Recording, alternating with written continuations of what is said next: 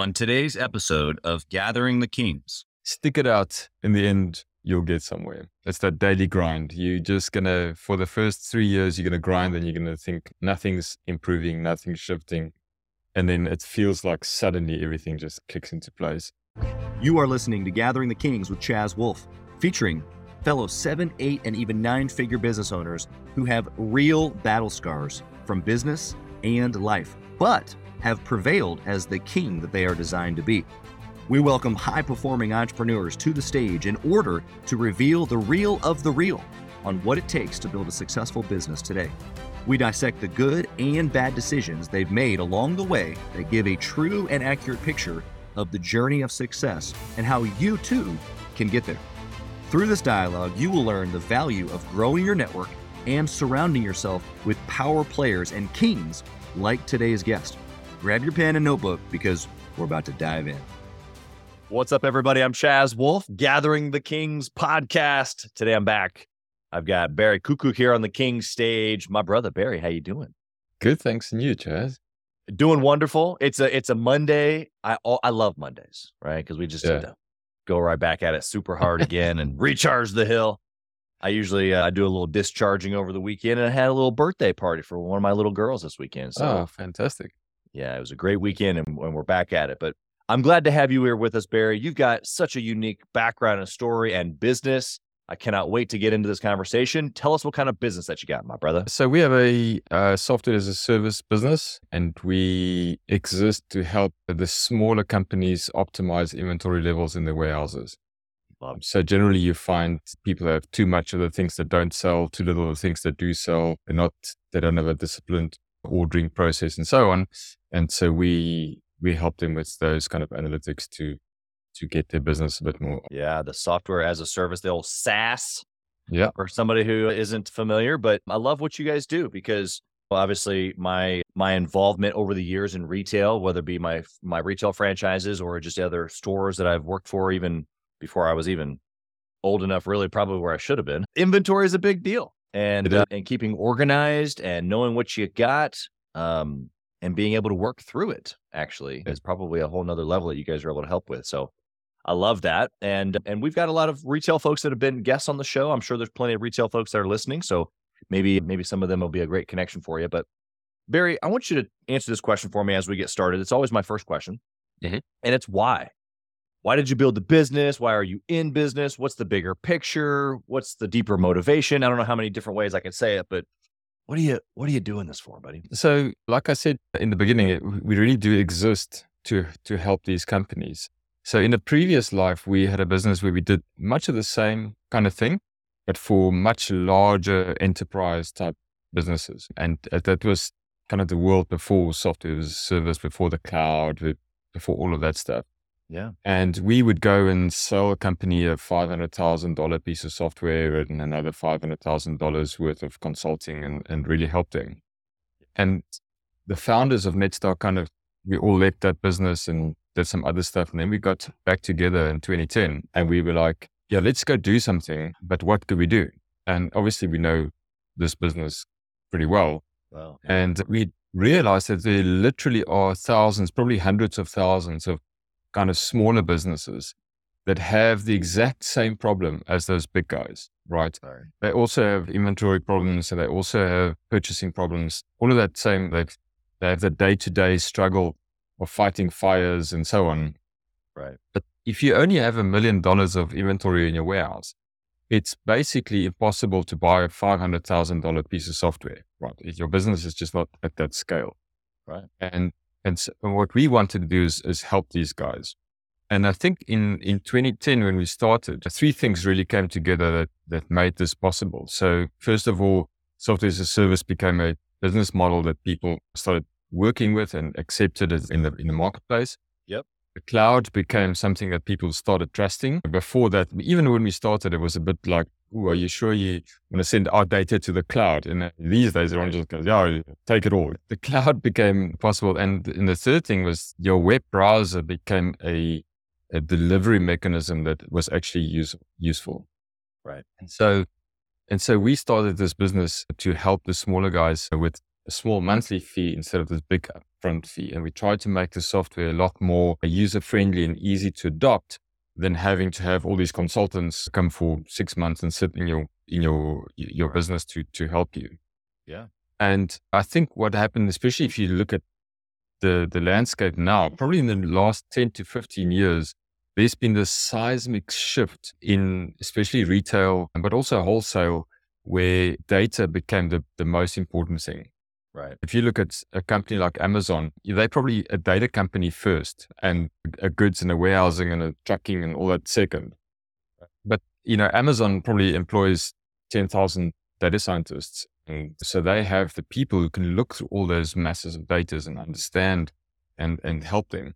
Where the smaller guys just, they just don't have access to that. It's just impossible for them to even get onto the same playing field, never mind compete. And so it is our mission to to really help and arm these little guys with some software to also compete in the market. Chaz, I don't know about you, but I don't want to live in a world where there's Amazon, Walmart, and and, and that's it. I want to I want a diverse ecosystem where lots of people can thrive, and and that's really our mission, and it's been our mission from from day one. I love that, and and you're right. I think that uh, helping helping that uh, that bigger pool is a huge leverage point and i think i think also too that there's probably a little bit more fulfillment it sounds like in that because you could just go work with a whole lot less companies probably a lot less headache too and do the bigger deals but helping those smaller guys like you said really does impact like local communities and local absolutely. like jobs and all that type of thing. Yeah absolutely and and, and that's important. If, if i look at some of the feedback that we received from our, our customers is You'll see some of that stuff on our website. If it wasn't for Netstock, I don't think our company would have survived COVID and all the lockdowns. Right. That kind of that that makes you feel like yes, we're doing this for to make a difference. It's not just some job that you do and, and, and take your salary check at the end of the month. Yeah, and that's that. So it it does it does make it a lot more fulfilling when there's a small company that that can say without your software, we we wouldn't have been there. And how many families are affected by that kind of yeah. that kind of state? Yeah, exactly.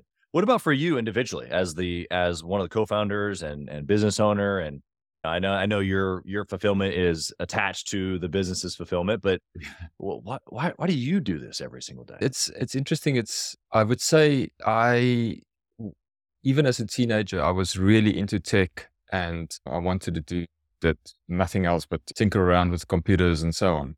And for me, I found a way to to use that curiosity, uh, yeah. my curiosity in that to turn that into a business to, to, to do, to do something and to help. So it's really about the stuff I really enjoy. I mean, I've learned a huge amount about business in the last 13 years since yeah, we, sure. we started Netstock, but it's still, I'm still in the tech side of the business and I'm still, that's interesting. And how can we leverage the latest technology to, to help our customers even better? So that's, that's really that's really my uh, contribution to the business is, is yeah. on the tech side. Love that. Love that. Well, let's talk about the story here. I mean, I'd, I'd love to hear how you and entrepreneurialism kind of combined or combusted, if you will. But obviously, you mm-hmm. said you started with a previous company. Just give us a little bit of the story. Yeah. So I don't know how far I should go back, but as a young teenager coming out of high school, I was I was born in South Africa, was raised raised in South Africa, and at that time when I was 18 was the time where apartheid fell, right? So it, I was I lived through that whole transition from an apartheid government to a demo- democracy. Yeah. And at the time, everyone suddenly realized, well, hang on a sec, we need to do some fix the the injustices of the past. Sure. And one of the way one of the ways was in those days affirmative action, which later became black economic empowerment and so on. And at that exact time when that started happening and people said, okay, we need to educate the previously disadvantaged people. We need to give them jobs. We need to elevate them into management and, and, and so on was when I was about to go into university and my, my parents didn't have a, a lot of money and they couldn't afford to send me to university. So, and suddenly all of the, the bursaries and so on dried up because of the political change in the country. Sure. And so uh, what I did is I started part-time job and I started studying part-time and, and making, paying for my studies that way. I could still live with my parents, but I had to, I had to get a job to to do that. So with that kind of background, I, I realized very quickly that there's not going to be some job handed to me on a platter right when I when I graduate. And my my thoughts always started going into, all right, if that's not going to happen, I have to do this for myself, right? right And and and and build something or, or, so on. So that's kind of where that entrepreneurial spark in me started. And I think I, I tried maybe a little bit too early to to start businesses because I think you have to work in a business for a while to understand some of some part of business before you can start your own, right? Yeah. If you if you read the email, that's a very a very good summary of oh yeah, I'm good at this, so uh, let's build a business. And and building a business has got almost nothing to do with what you're good Right. at. right And so so I I probably started a bit early, but I was always involved with more entrepreneurial people and so on. And and then working at this company where we did this software for the big businesses was also a small company. In fact, looking back now, they're much smaller than what Netstock is now. And I fitted in better in in those smaller entrepreneurial Yeah. do what it takes voice counts kind of business Right. and yeah and so uh, that business got bought by a, a massive kind of enterprise business and all of us didn't last very long i think i lasted like 18 months or two years and i was like no i can't do it all yep this i'm out bureaucracy all that i can't do that stuff Yeah. and again, I went out on my own. I, I did. If you if you look at Robert Kiyosaki, Rich Dad Poor Dad, the, the quadrangle, right? So I, I went into self employment, which is probably the worst part of that four yeah quadrants you can be in.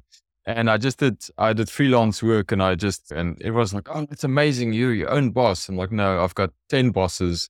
Because I'm working on 10 projects at the same clients, time. that's right And unlike a normal boss, these guys can just not pay you. Okay. But I learned a lot of the technologies that we use to start Netstock Yeah. at that point. So I think I've always been entrepreneurial. It's interesting. I don't think any of my family are entrepreneurial. My dad started at a, at a company, a state owned company, and retired there 43 years later, one wow employer. It, to me, that blows my mind. How do you, how do you stay in one place for 43 years?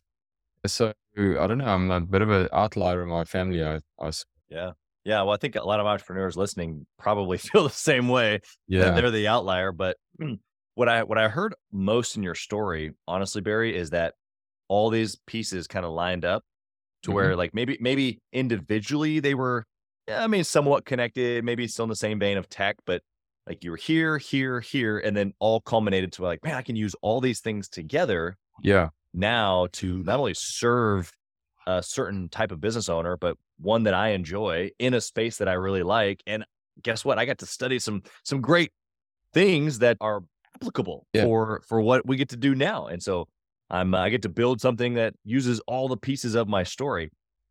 And and a lot of entrepreneur, I think a lot of entrepreneurs have this same thing in their journey. So I guess my question to you, someone maybe somebody's listening right now and and they feel like they're they're in the midst. Obviously, we're always in a journey, but Mhm. maybe they haven't reached that point where they're like, okay, I can pull from like three or four pieces of my history now, put them all together, Yeah. and make this offer or do this business, whatever it is. What would you say to that person? So it's, it's like you going back however many years where you didn't quite have all the pieces yet, but you were still Yeah. putting it together.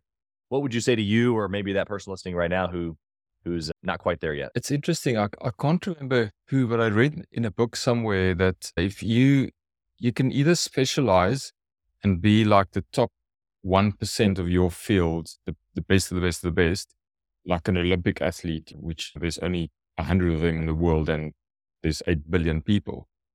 Or you can generalize and be in the top 30% of two or three different kinds of non-related fields.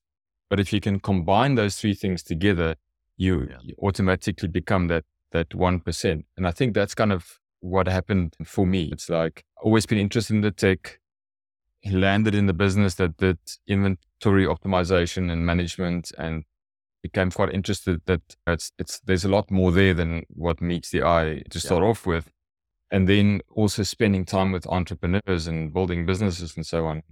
And I think that that point of you can combine three different things and make something new that's probably pretty good is a a realization where I think often in school or, or university, the focus is to is to is to specialize in one thing. Get your PhD in a very small subsection of something big. And there's not, nothing wrong with getting a PhD, but it's it, that's the kind of focus that they do is, is focus into a very thin sliver of a niche where that's not the only way to succeed. And and if you if you can keep your eyes open and think of how can I apply this in this field, a different field, I think right. there's some opportunities there yeah. to do something in, in life.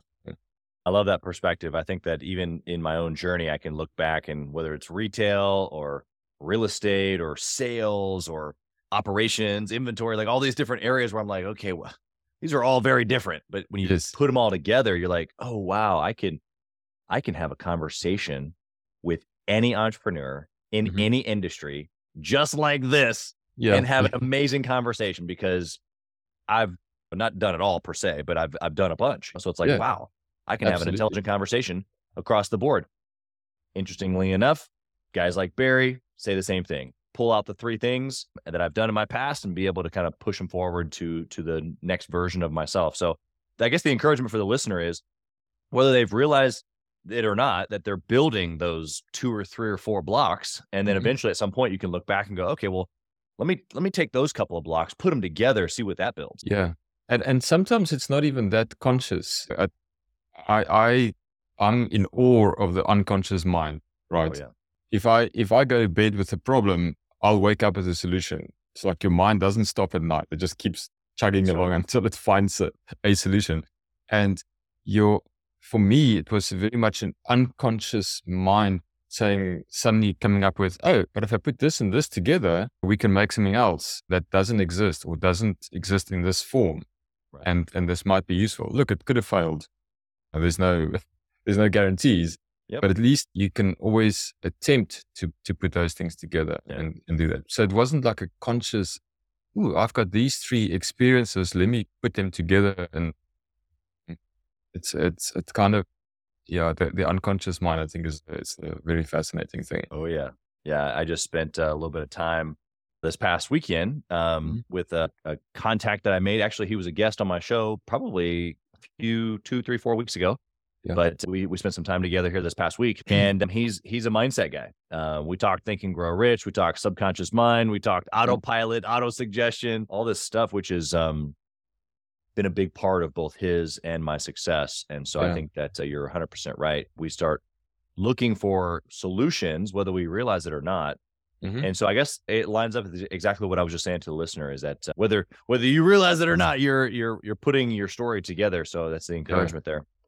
Yeah. Barry, I want you to I want you to put yourself in a position here. I'm going to ask you some questions practically about decisions, but I want to know if you were to look back uh, of a good decision that you made, something that eh, hinged and and after you made that decision you can look back and it was like an upward trajectory of success it doesn't mean that everything was perfect after that but what sure. was that one decision practically inside the business that made a big difference for for for netstock i think the the thing that that was a vector to success is getting together founders who are very were skilled in different disciplines right yeah so there was me in the tech side of things there was Tony on the sales side of things, and there was Andy on the operations. You know, and I see too many people, especially in, in tech, who can build the best thing, probably a world changing piece of technology, but no one knows about it. No one, no, no one can sell it, and it goes nowhere.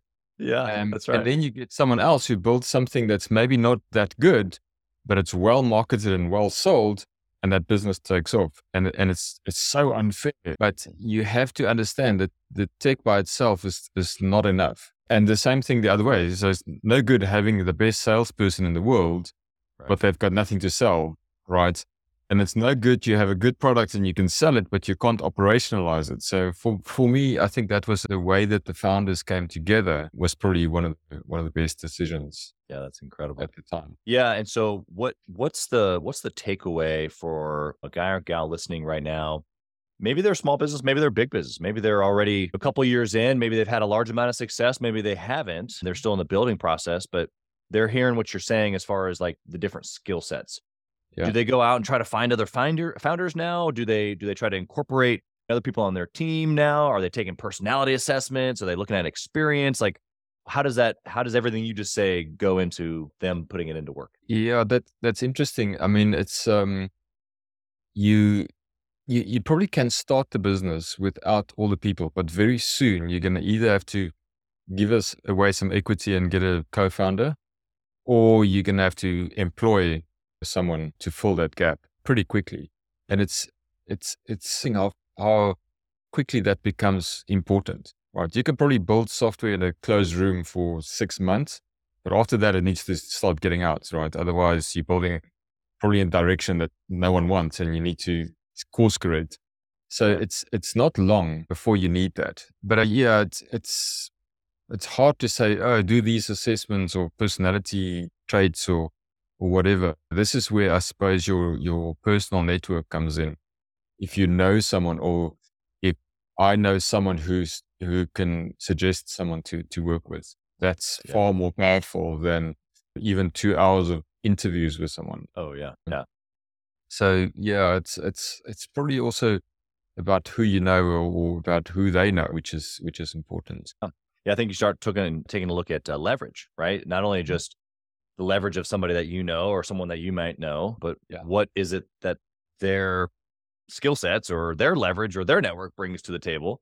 Yeah. How can that be beneficial? I think even just inside of our Gathering the Kings mastermind, I can think of four or five or six collaborations. I've got Mhm. there's a couple of real estate guys across the country that are building a brokerage in a different state together. And Oh, there's a couple of guys that I'm doing some deals with here in the Midwest. There's a couple of guys that I'm doing some some projects, some real estate projects with. It's like there's a there's a guy up in in Minnesota that needs a, a, a huge water feature for a big development that he's doing, and he's hiring the the big water feature guy that's in our group from Colorado. So it's like yeah, to your point, whether it's an actual partnership with equity or you're just collaborating with the right people, you start you start looking at who is the right fit. And I think that you hit it right on the head. Is uh, you start looking into your network. And of course, you can interview, and I would highly suggest that building a team.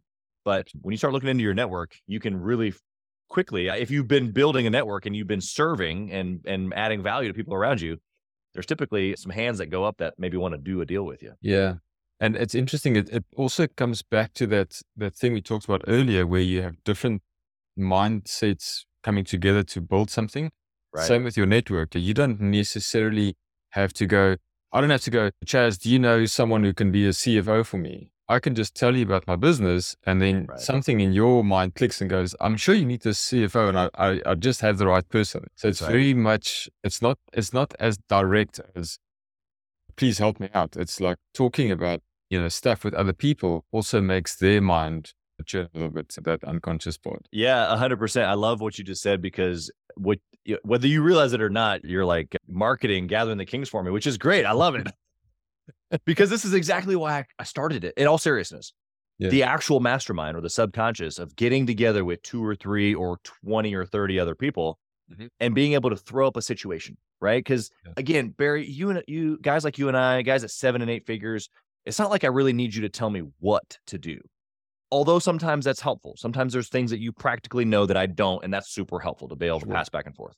Sure. However, the more important or the more powerful leverage is if I can get in a room with a guy that from tech and a guy from construction and a guy from real estate and a guy from whatever industry, and I Mhm. throw up a situation and I get these little counterparts, and I go, hmm, that's really interesting. And then I can go back and uh, start architecting culture inside of my own business based on all these experiences. It's like, wow, that like that that's not in a book somewhere. You can't find that type of value in a book. Am I right? Absolutely not. It's it's it's a whole nother level of like you said, it's almost like a hive mind Yes. that you can tap into. And if you can just be part of that, like the Borg in Star Trek, you know, everyone's connected. That's right. That's right. Exactly. Well, and the beneficiary of of each of those moves is the collective. It's not just the one guy who is throwing up the situation. It's it's the whole room that gets to hear the whole mm-hmm. room. So mm-hmm. love that perspective. What about Barry? A bad decision, something that you did, face on the palm. Can't believe I did that. I would never do it again. we can learn from it. What what is that? I, I think I'm gonna go back to that that founder story. I think we took too long to bring marketer on board. Mhm. So we were good at sales and we had some network and, and that kind of thing. And But marketing is a, is a, I think was a blind spot for us, right? And if you think about it, yes, if you, if you can't sell the product, you're not going to get any revenue. But if no one knows about it or you can't generate some interest in it, Yeah. then you can have the best sales team sitting there doing nothing because who they're going to sell to, right? So That's right. I think we sh- we could have gotten a marketing department, even just one or two people, up years before we actually did, and I think that would have been really beneficial to us. Yeah.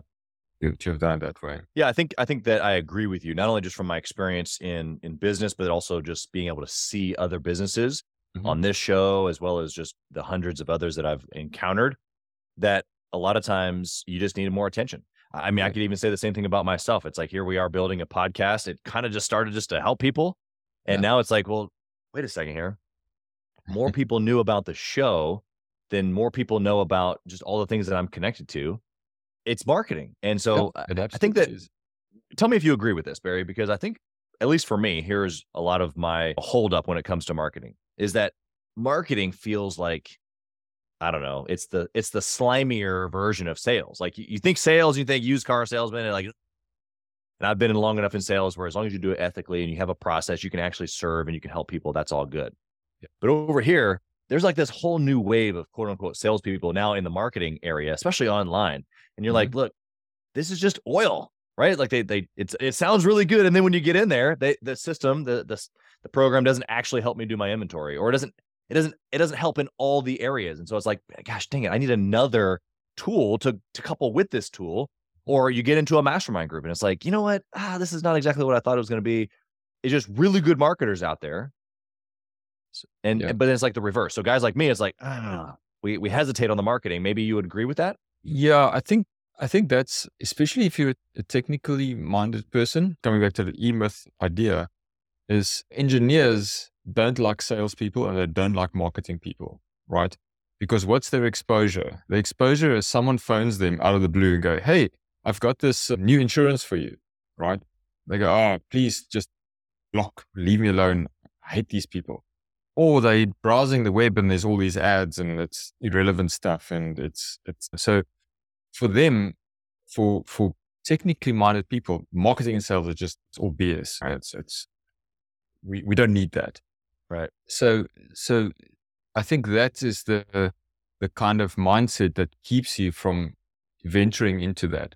And because I didn't know what what marketing was all about, especially on the internet, right? I knew there was a thing called Google Ads and Right. and there was banners and that kind of stuff, but I didn't really understand how it all worked Right. until we got someone into the business and and she started explaining it and she was like this is how we do this and this is why we do this and you're not you're not lying you just you've you're tailoring the message so that it lands at your your audience. If you if you say the same thing in their language they will resonate right? So it's like those kinds of things which i was pretty oblivious give me give me a piece of code and i can reason about it.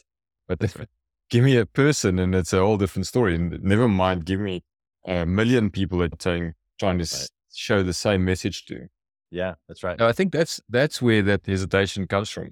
Is people are often on the wrong end of or bad marketing, bad sales, and they go, "I never want to do that. My business is, going to be ethical." Yep. Yeah, and dead. and dead. so so yeah, so it's it's a education. I think a lot of entrepreneurs need to go through.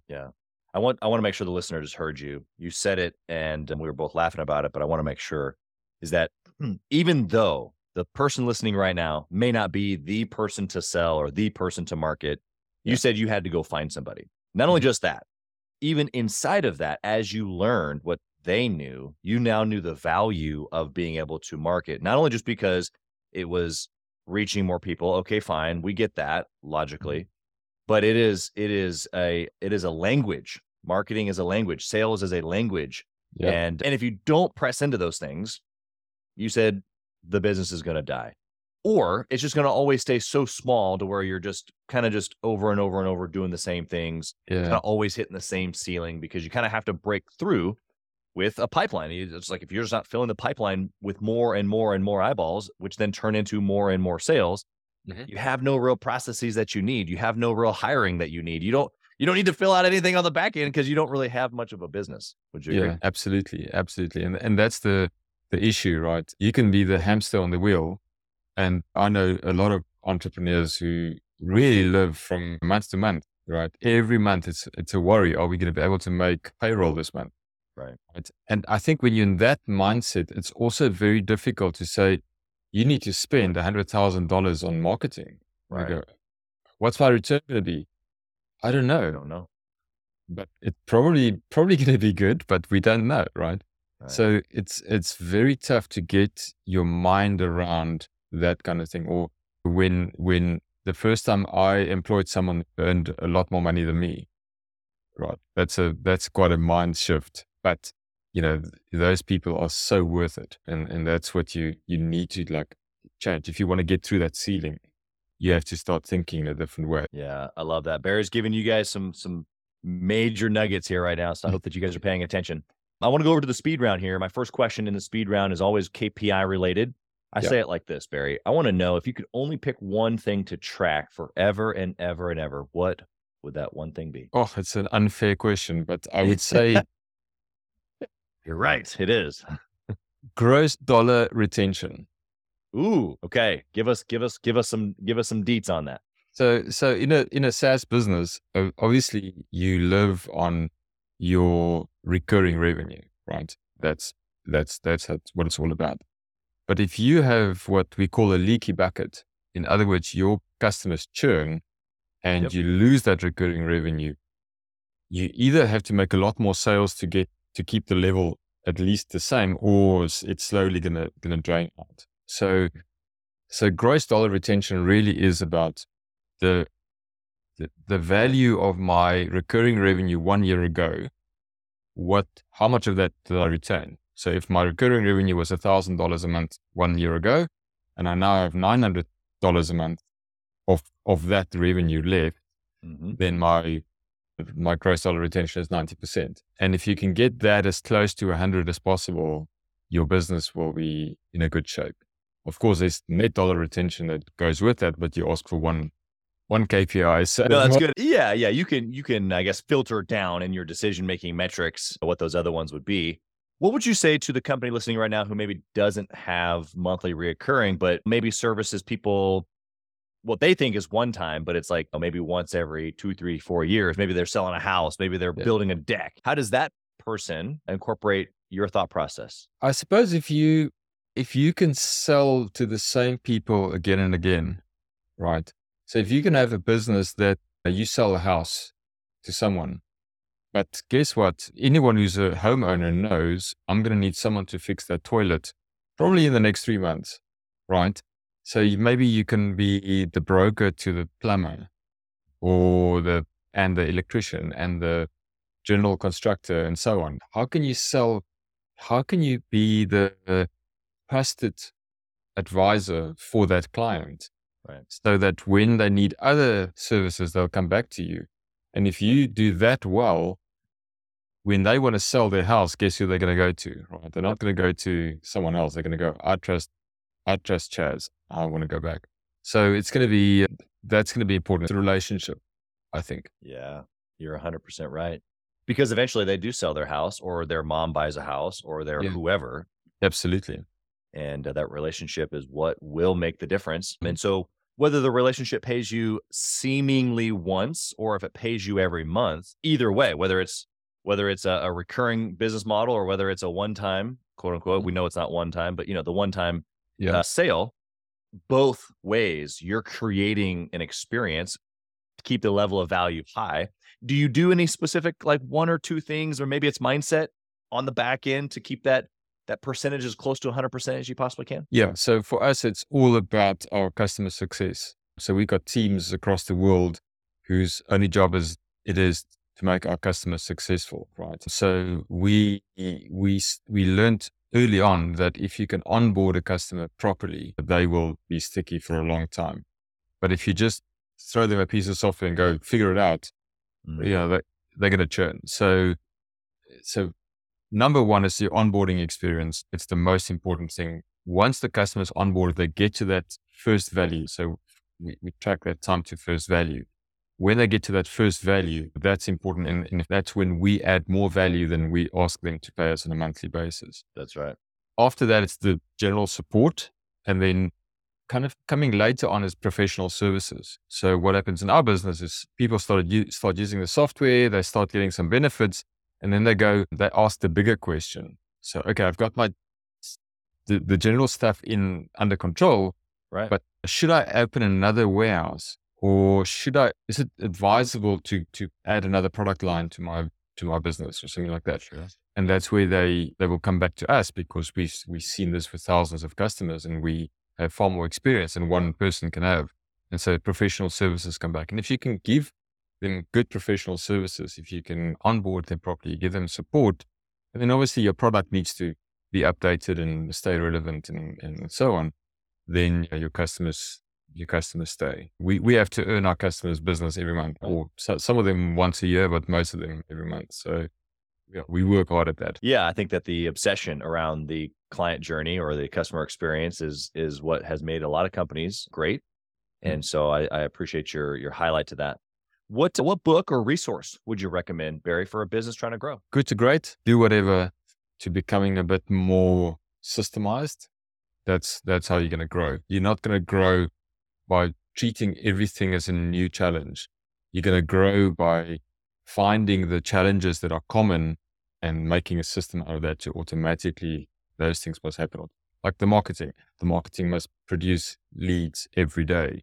The sales guys must have this process and so on. So, so that's, yeah, some, some good insights there. And uh, in the beginning, it was the E Myth and uh, rich dad, poor dad when I was a teenager and all of that kind of stuff. But to grow, there's a, there's another mindset that that you need to start getting into. Yeah, I love that. Love the difference in thinking as well, because you're 100% right. What do you think about intentionally networking or masterminding with other entrepreneurs? It's something I've done quite a bit in the past, especially in South Africa. And I think that, like like we spoke about earlier, it's not about. To me, it feels a little bit like intentional. It feels a bit like, what can you do for me? And, and, and I'm only going to speak to the people who who look like they will be beneficial, right? Right. In, in networking specifically, I assume you. Yeah, yeah. but I mean, it's more about it's more about just gathering around people on the same kind of level as you, because that's also the other thing. If you're an entrepreneur, you're doing you, your business is starting to do well, it becomes quite lonely, right? You can't talk about certain things with your staff because they're just not at that level, and right.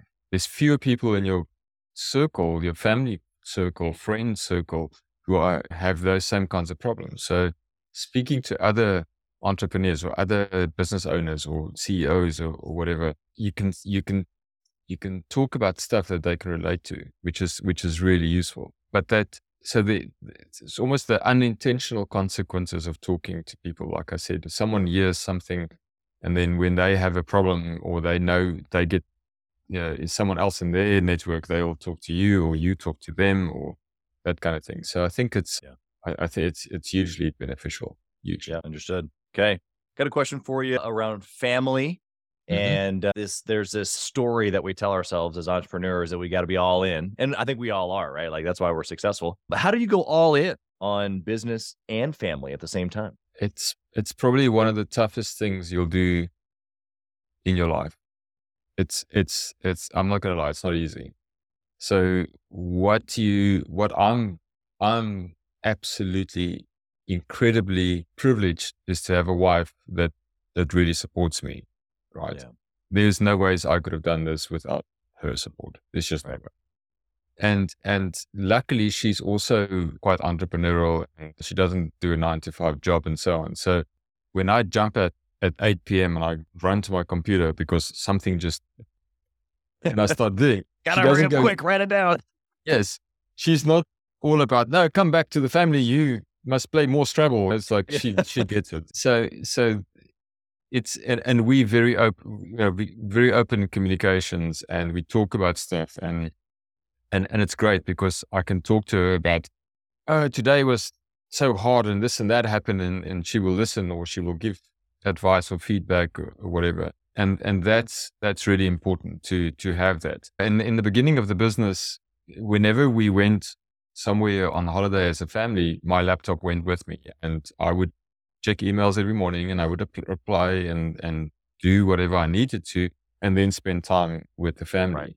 Right. And that's just the way it is. And I remember one one day I was sitting in a in a coffee shop in Cape, one of the most beautiful cities in the world, if you if you don't know. And I was so it's a coffee shop, a small road, and then the beach and and and the wow. sea. And I was like looking out over the beach, and I was like typing on my computer. And someone walked in, and and he said to me, very derog. I didn't know this person, right? Very derogatory. You shouldn't be working. You should be enjoying the view and the and the, the thing and first I was taken it back. It's like, who are you? And, and uh, who are you to tell me what to do?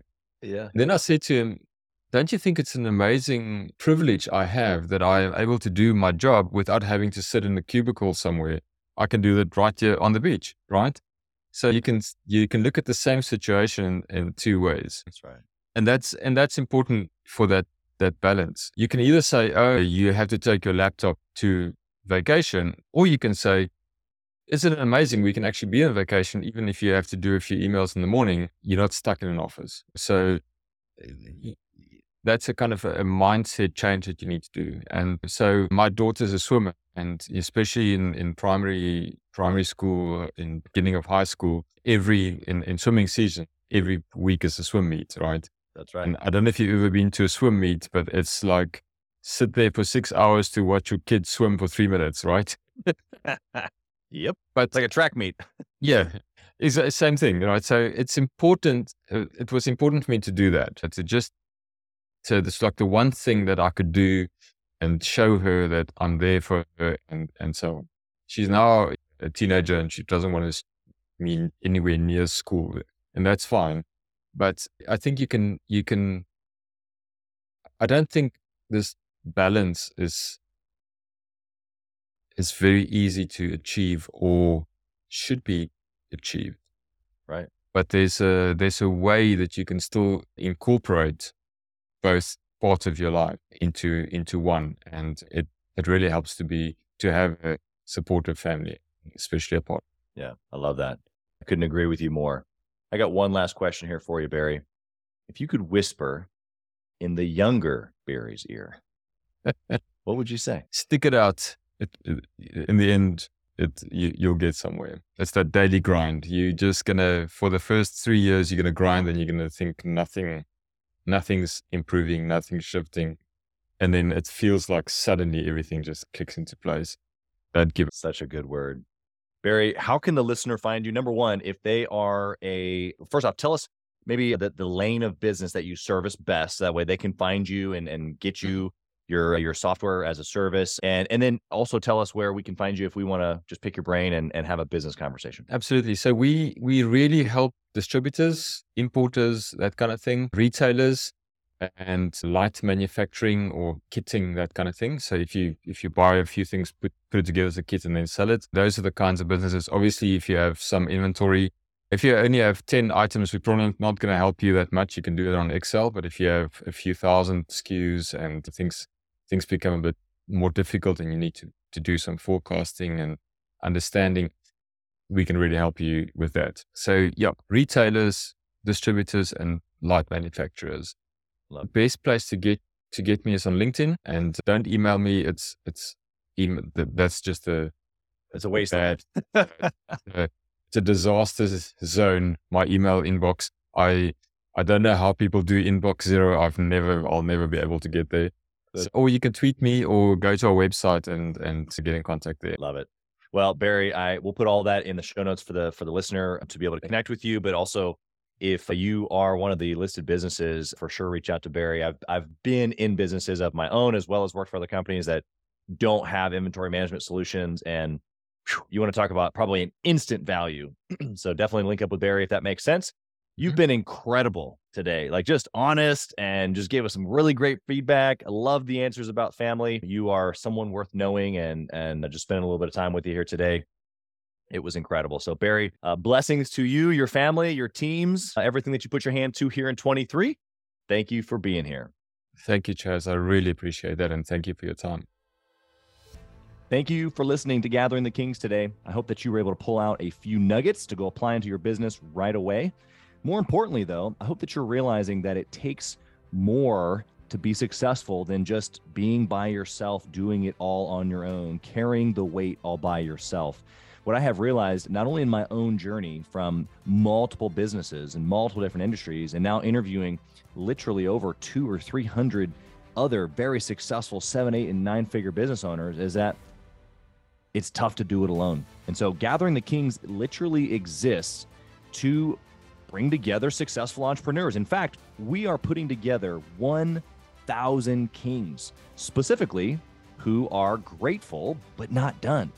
We're intentionally assembling kings who fight tooth and nail for their business, family, and communities. And here's what we believe that in the pursuit of excellence in those areas, that it ignites within us the responsibility to govern power and forge a lasting legacy. So if that relates and, and resonates with you, and you know that you need people around you, sharp, qualified, other very successful business owners, I want you to go to gatheringthekings.com. I want you to take a look at what we're doing and see if it makes sense for you to be part of our pursuit to 1,000 kings. Talk soon.